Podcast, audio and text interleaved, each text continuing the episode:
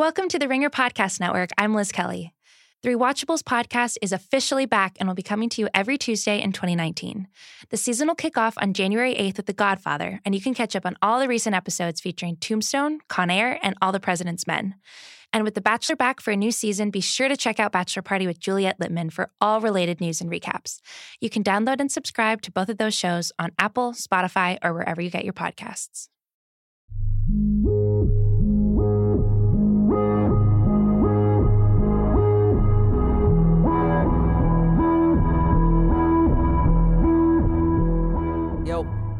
It's me, Shea. This is the second to last bonus episode of the season. Second to last. Can you even believe that? Can you believe that we've made it this far and not been fired yet? I'm very happy about that. I'm very proud of us. Way to go, us. Let's get to this week's questions. We've got a bunch of Nino Brown stuff to talk about. First question. What's up, Shea? This is John in Orlando. Listen, loved the Nino Brown podcast, but I got one quibble with your omission of Denzel as Rubin Carter in The Hurricane from your top five courtroom, please. I mean, how do you leave out, I served my time in a house of justice and yet there is no justice for me?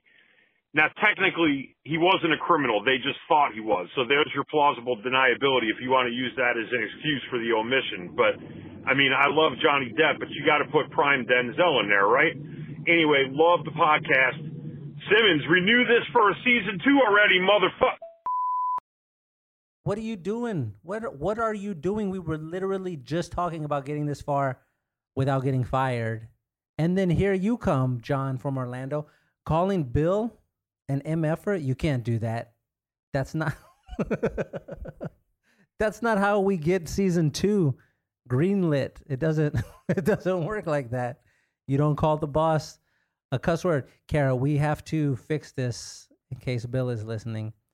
Can you do me a favor? Can you play that last part again? We're going to get the last line of John from Orlando's voicemail. Except, but when he gets to the MFer part, can you sub in Missy Elliott saying Hot Boys from the Hot Boys song? Simmons, renew this for a season two already. You a hot boy, a rock boy, a fun toy, toy boy. That's much better. Bill Simmons is a hot boy.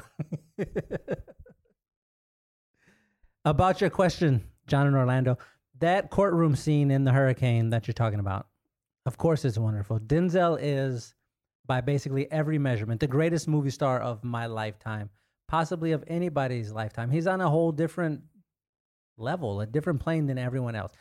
Let's say you're arguing about anything movie related, literally anything movie related, no matter what the category is. You can, without question, without doubt, pick a performance of Denzel's and slide it anywhere into the top section of the argument. That's what he does. That's who he is. We talked about the best times that someone defended themselves in a courtroom scene in a movie on the Nino episode. We had Jack Nicholson in A Few Good Men. He was fifth place. Johnny Depp in Blow was fourth place. Sam Jackson in A Time to Kill was third place. Nino in New Jack City was second. And Gerard Butler in Law Abiding Citizen was first. You can, of course, slide Denzel in there anywhere you want. You can put him number one and just move everybody down a notch. Sometimes you just got to leave Denzel out of the conversation, though. You have to give other people a chance to sit on the throne. Think on it like when Jordan retired for two years so that the Rockets could finally win a couple of titles. I've been trying to get that joke into a podcast for the last seven weeks and I finally got it in. Kara, I'm going to say that line again. After I say it this time, can you add in one of those laugh tracks like on an old sitcom? All right, here we go. Think on it like when Jordan retired for two years so that the Rockets could win a couple titles. thank you. Thanks, everyone. Really, thank you. Thank you very much.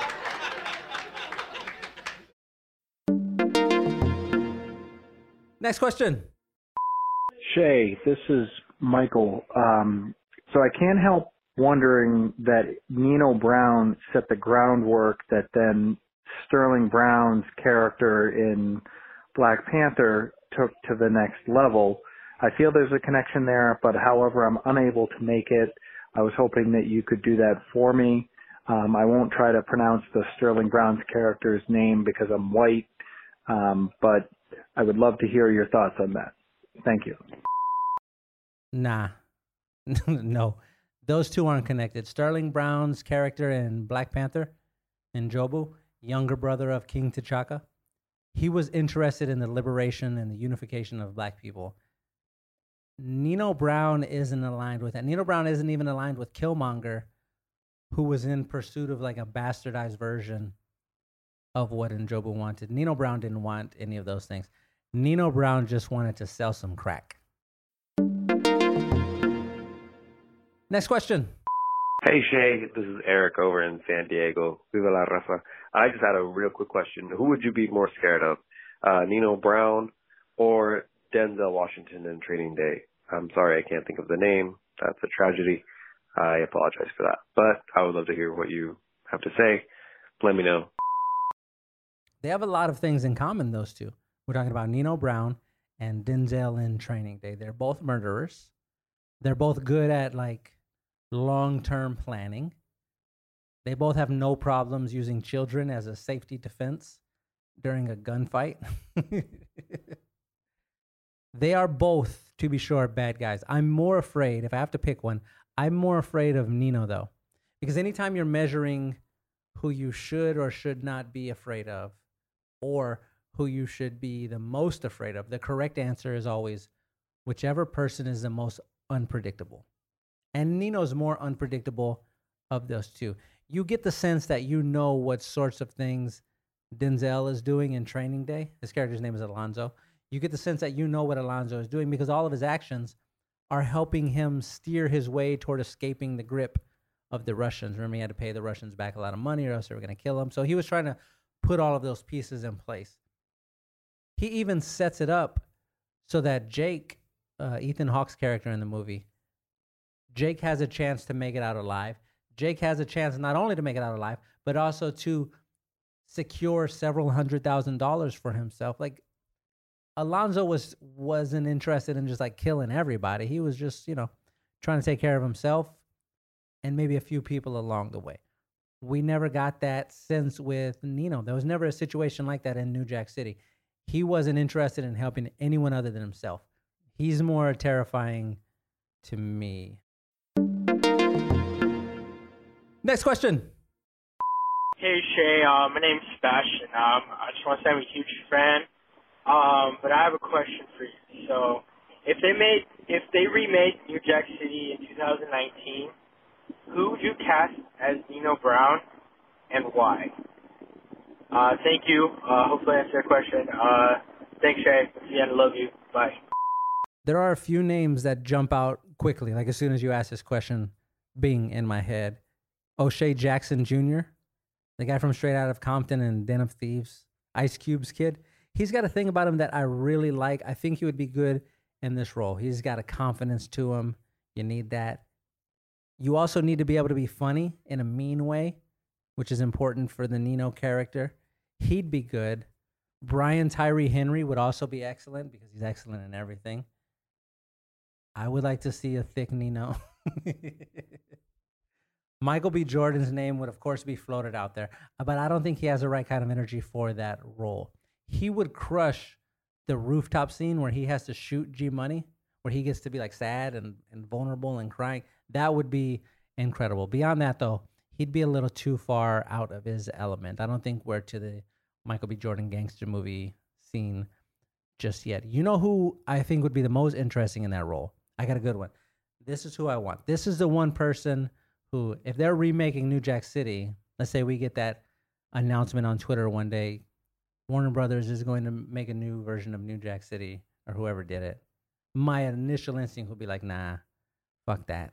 But then if they're like, the new Nino Brown is going to be Daniel Kaluuya, I'd be like, well, hold on a second. Hold on. We might have something here. I think he would be excellent here. These are Daniel Kaluuya's last four movies. He was in Sicario. Great movie. He was in Get Out, maybe the best movie of the last decade. He was in Black Panther, also incredible. And he was in Widows, which was another wonderful movie. he is unstoppable right now. Give him this role. I think he's the one person you could put in this role, and it makes New Jack City an automatic. You have to watch this on opening weekend kind of movie. Give it to Daniel. Let's make a hit. Next question. Yo, Shea, this is Devin, aka the guy who's buried two copies of Bolton in his backyard. Anyways, um, we see Nino watching Scarface to get inspiration from Tony Montana. Uh, what villains do you think are watching New Jack City to get inspiration from Nino?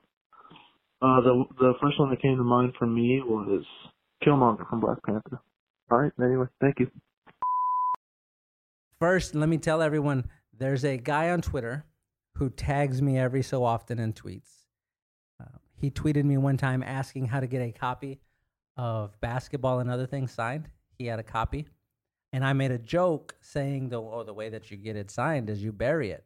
Go in your backyard, bury it, and then in six months, dig it up and it'll have a signature on it.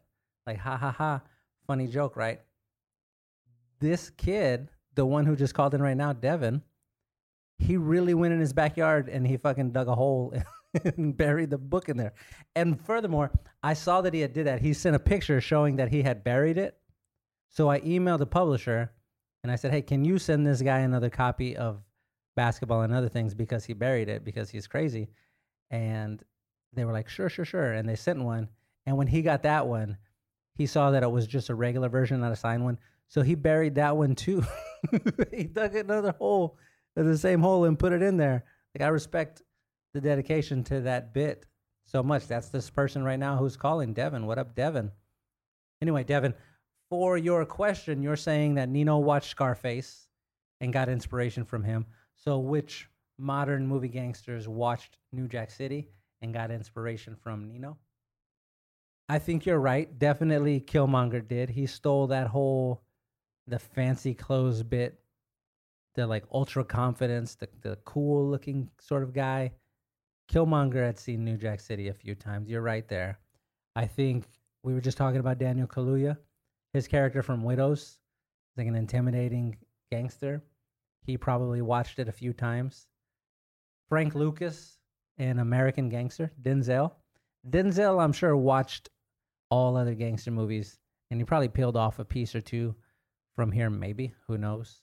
Frank Costello from The Departed, he stole a few things. Wallace from Pulp Fiction, he probably stole a few things too. Nino Brown, I, all of that to say, Nino Brown is a legit gangster movie icon. Like he's in the in the pantheon, as Bill would say. He's up there. He's top level in that pyramid.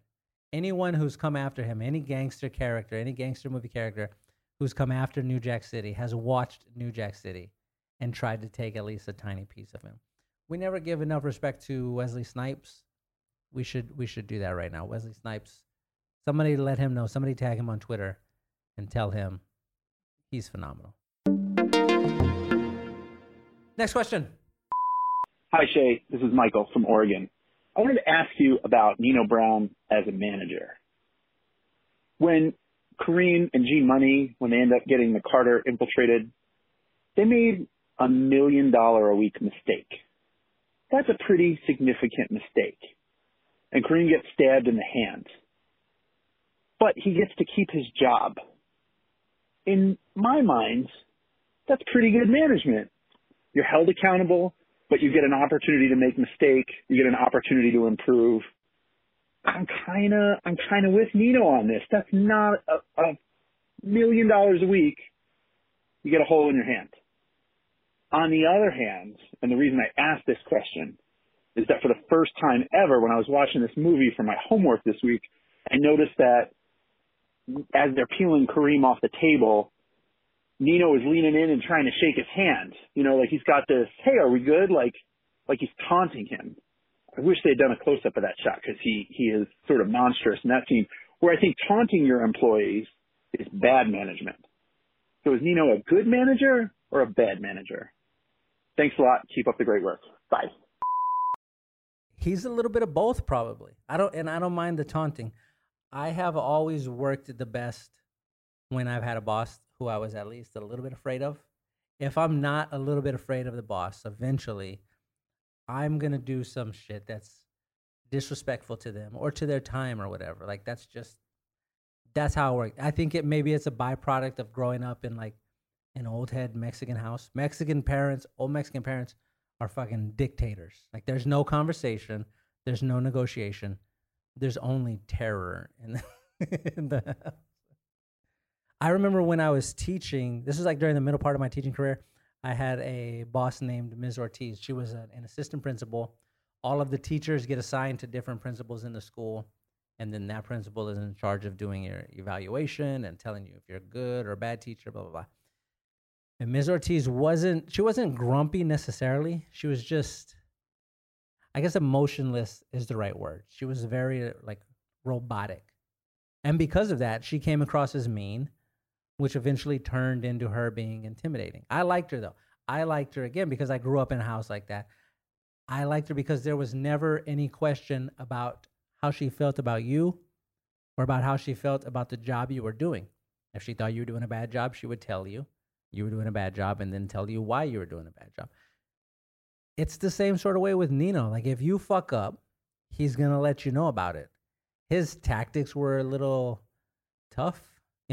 like, he, you mentioned Kareem messed up and he stabbed him in the hand. You, you put a hole in his hand.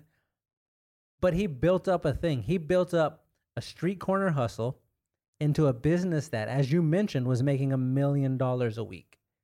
Any way you want to get there, that to me sounds like good management. I'm going with he was a good manager. What I'm just gonna squint a little bit when we get to all the murdering and those sorts of things. Next question. What up, Shea? This is Elijah from Orlando. I was just calling because I have a question. Do you think? I mean, I know you guys talked about it on on the episode, and you know, Nino Brown was really a piece of garbage, and he probably won't be able to be rehabilitated. But you think America is really the villain of New Jack City? Like maybe if he wasn't a product of his environment, maybe he could have you actually been a mogul or something. He could have been Jay Z. Well, I just want to know what you think. Peace. That to me is the most interesting part of New Jack City because you watch the other gangster movies, like you watch Goodfellas, and they were aspiring to be gangsters in Goodfellas. The same with the Bronx Tale.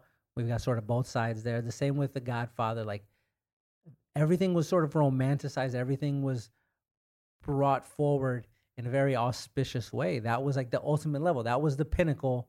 If you grew up under that, you wanted to be that. You wanted to be that gangster. With New Jack City, they kind of turned it around the other way. They made it so that Nino was a reflection of like of the inner city rot that had taken hold all across America. Nino was clearly very smart. There's no telling what he could have done if he'd have grown up in the right circumstances. Like if we fresh Prince of Bel Air the situation, we scoop up Nino out of his drug infested neighborhood. We send him to go live with Uncle Phil during his most formative years. He's probably going to grow up and become something different, something way less deadly, something equally successful, but less inclined to use a small child to not get as a shield. That's the only way to say it. He would grow up and not use little girls as human shields. Next question. Yo, what's up, Shea? It's Ryan from Houston, Texas. My question actually doesn't have anything to do with the Nino Brown episode, though it was a wonderful episode of the pod. I feel a little gypped that I didn't get to hear your ghost story on the question and answer episode about Regan. So I'm throwing it back. I want to hear it. When did Shea Serrano see a ghost? Hope you hear my question on the pod. Please do it. Keep doing everything you're doing. Love you, bro. See you later. Bye.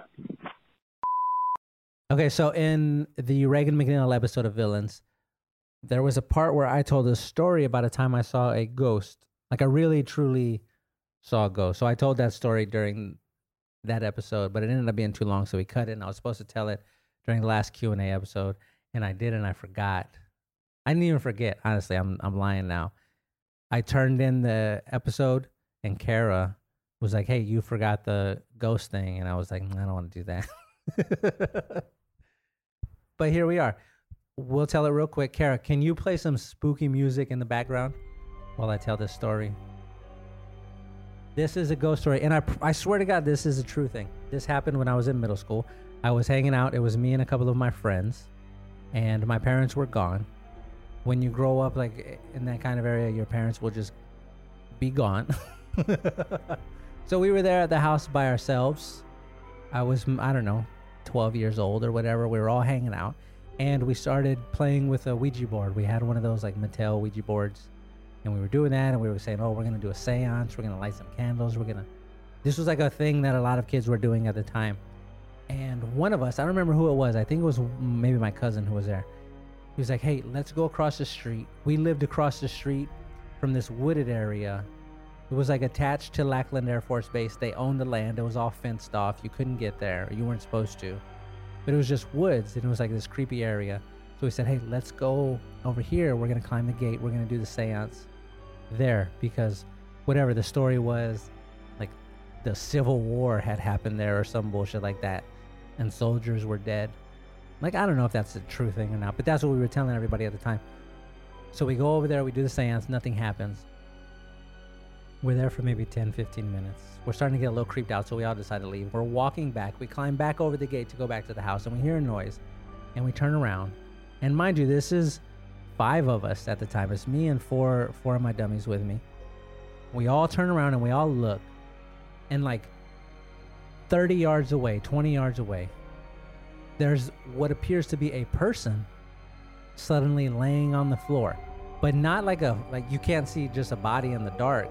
This was like an apparition, like a light, but in the shape of a person laying on the floor. And I know I wasn't the only one that saw it because everybody else was like, "What the fuck is that?" We're all looking. We're all trying to like zoom our eyeballs in, but we don't want to go back over the gate to go look. We're staring at it, and we're watching it, and we're watching it, and we're watching it, and then suddenly, it fucking stands up and takes off running, like ten steps, and then it just vanishes. We see this, we're like, "Oh my fucking god!" We turn around, we just take off running, we drop all of the stuff we're carrying, we're running across the street, screaming like idiots. That was the time that I saw a ghost. I swear to God. I know that sounds fake. I know that ghosts aren't real. They're kind of real, but they're not real. But that was a ghost. I feel like we definitely saw a ghost. We definitely saw a fake Civil War soldier or, some, or something that was there. That's a ghost story. I told you it wasn't it wasn't worth it. This was not, it was not worth it. This is a good place to end though. Let's shut it down.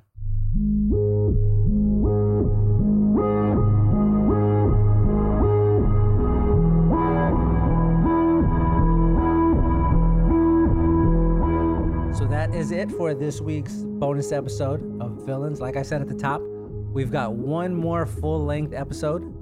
We're doing that on Thursday. It's the karate movie Villain. And then one bonus episode left after that. And then that's the end of season one of Villains. Thank you to everyone for listening. Thank you to everyone who called in. We'll be back next week.